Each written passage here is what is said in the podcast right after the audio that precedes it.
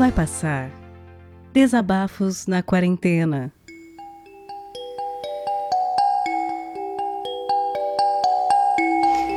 Vamos lá para o Vai Passar. Meu nome é Silene, tenho 58 anos, trabalho na cidade de São Paulo, mas digo que resido no interior do estado, porque toda semana acabo migrando para minha cidade.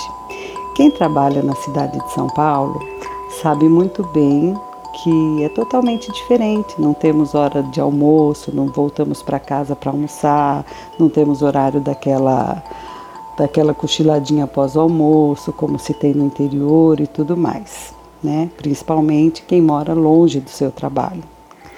É... Com a pandemia, quando eu tive a notícia que eu poderia trabalhar em home, que eu ficaria em casa, falei: nossa, que boa notícia! Vou poder fazer as coisas que eu é, necessito fazer durante a semana, vou ter mais tempo, vou voltar para minha atividade física. Pensei em fazer tudo o que eu fazia antes de me mudar para São Paulo. Quando eu cheguei aqui na minha cidade, eu vi que a realidade não era nada disso.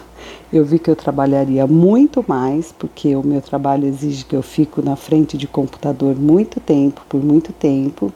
Ou seja, acabei ficando mais presa né?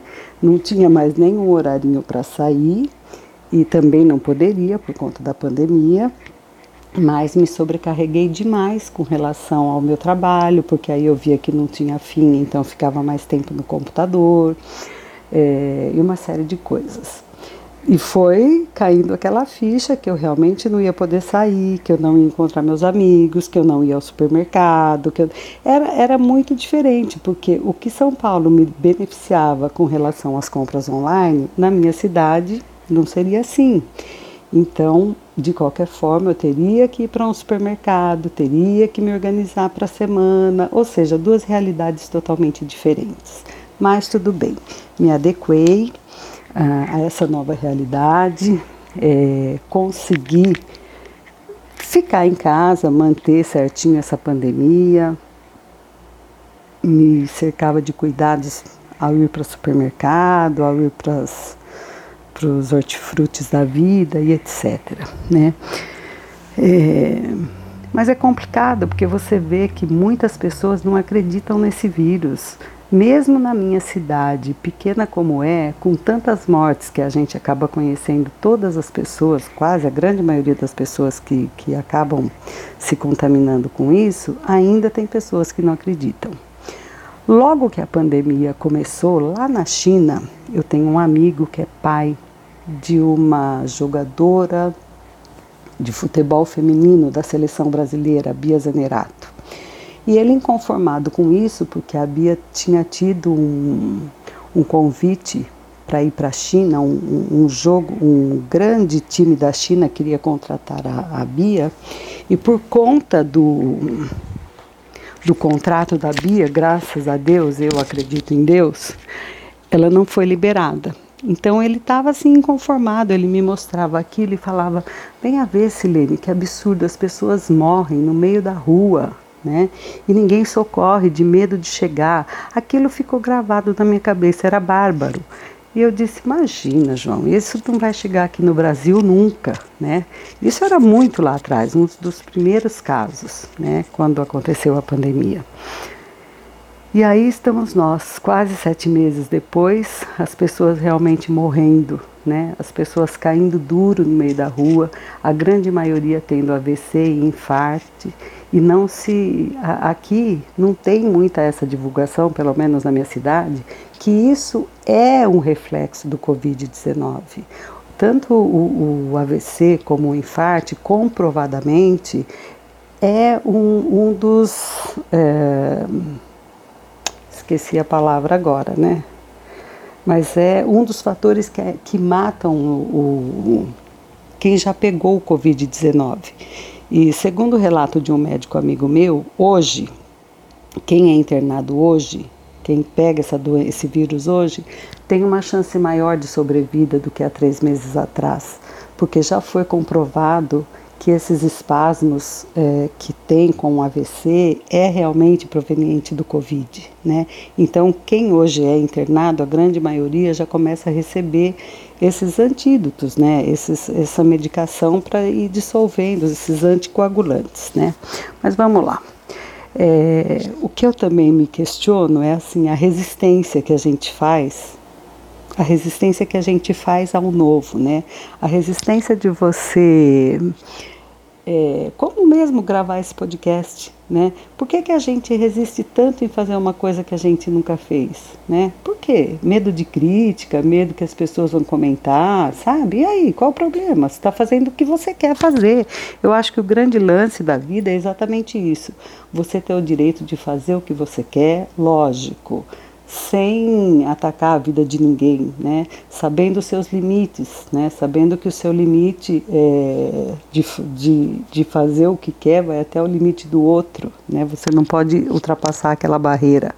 Agora, com relação à, pandemia, eu acabei assim trabalhando demais. Voltei a ter horário de almoço, voltei a, a ter vários horários assim que eu não, não tinha, né?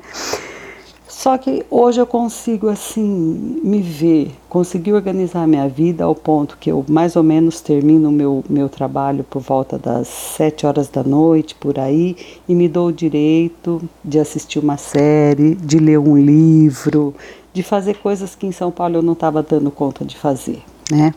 É, economizei demais meu cartão de crédito assim não se acho que ele nem acredita coitado. Quanto que eu deixei de usá-lo nesses sete últimos meses assim com supérfluos com roupa, com maquiagem, com sapato, porque não se vai para lugar nenhum. O máximo que você pode comprar é o pijaminha novo, um vestidinho novo, assim, aquela coisa que você sabe que vai ficar em casa, que ninguém fala que tem, aquela malinha surrada, quanto mais lavada melhor, quanto mais confortável melhor, um chinelinho bem de veinha, que não tem problema, que ninguém vai te ver e tudo bem. Então assim, eu sou uma pessoa antes da pandemia e espero ser outra depois da pandemia. Espero levar para minha vida essa coisa do supérfluo, radicalizar mesmo. Tem muita coisa que a gente compra sem necessidade e até quando você põe a mesa com uma coisa melhor, você se, eu eu me pergunto, falo, meu Deus, quantas pessoas que com essa pandemia tiveram que reduzir seus custos, perderam empregos. Eu mesmo estou passando por isso aqui em casa. Meu marido depende totalmente de vendas. Faz sete meses que não faz venda alguma, né? Então sou grata a Deus, muito grata mesmo, porque estou conseguindo levar adiante. Mas quantas e quantas pessoas?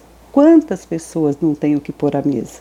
Quantas pessoas? Então, eu penso que a gente tem que ser mais generoso com os outros, sabe? Se alguém passa na tua casa, se você pede alguma coisa pelo iFood, lembra sempre de dar uma caixinha a mais para essa pessoa que veio entregar a tua comida. Pensa nas pessoas que não têm condições, porque a situação não tá fácil, não tá fácil, gente.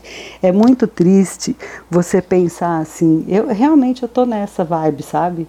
É, se eu posso comer uma coisa melhor, a hora que eu vou comer parece que eu não me acho digna de fazer aquela refeição melhor pensando naqueles coitados que perderam o emprego, que não tem como se, se manter, não tem. Quantas pessoas que estão é, clamando a misericórdia de Deus, sabe, por um emprego. E aí você assiste a TV, o que eu estou evitando também, porque é roubalheira em cima de roubalheira, esses políticos, infelizmente, que, que tantas pessoas que foram uma utopia mesmo, foram uma utopia na vida de de tantas pessoas que acreditavam que seria o melhor e só piorou, só piorou. A gente não, não vê nada, não vê nada. São milhões, eles falam em milhões como se fosse mil reais, quinhentos reais, entendeu?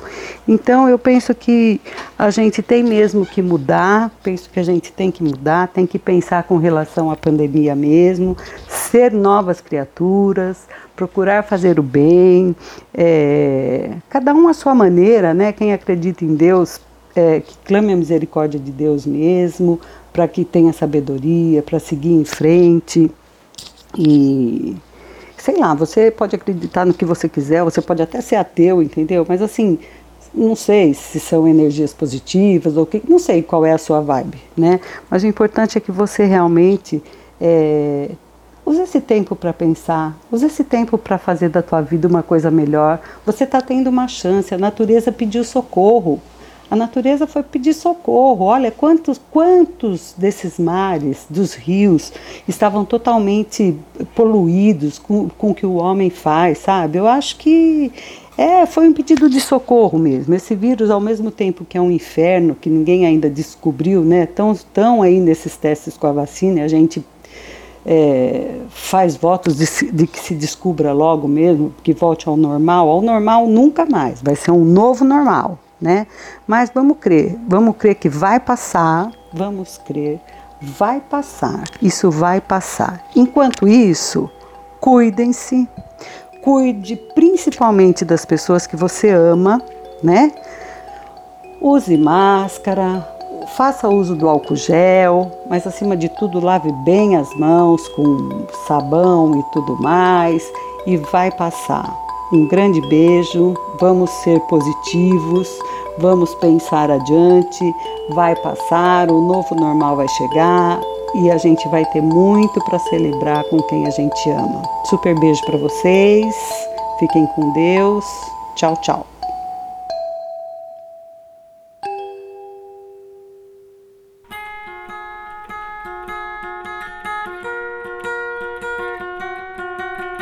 Vai Passar Desabafos na Quarentena é um podcast colaborativo, o que quer dizer que você pode participar também. Se você tem um microfone legal e tem algo a dizer, entre em contato através do e-mail vaipassarpodcast.gmail.com. O que eu vou te pedir é que o conteúdo tenha cerca de 10 ou no máximo 15 minutos de duração e seja enviado editado. Vamos ouvir o que você enviou e trocar uma ideia contigo. Se acharmos que está numa qualidade boa e o conteúdo é positivo, tá dentro. Rola uma revisão só para garantir que nenhum engraçadinho vai mandar alguma coisa completamente bizarra e errada pra gente colocar aqui no feed. A partir daí, vamos pegar o conteúdo que você enviar, adicionar vinhetas de abertura e encerramento e publicar aqui no feed do Vai Passar. Esse projeto colaborativo é para você ouvinte para você produtor se abraçarem nesse momento de isolamento. Esse projeto não tem e nem terá fins lucrativos e depende de você para continuar. Colabore enviando seus áudios e divulgando para os seus amigos. Confie, vai passar e vai passar logo. É só a gente ficar em casa e fazer a nossa parte.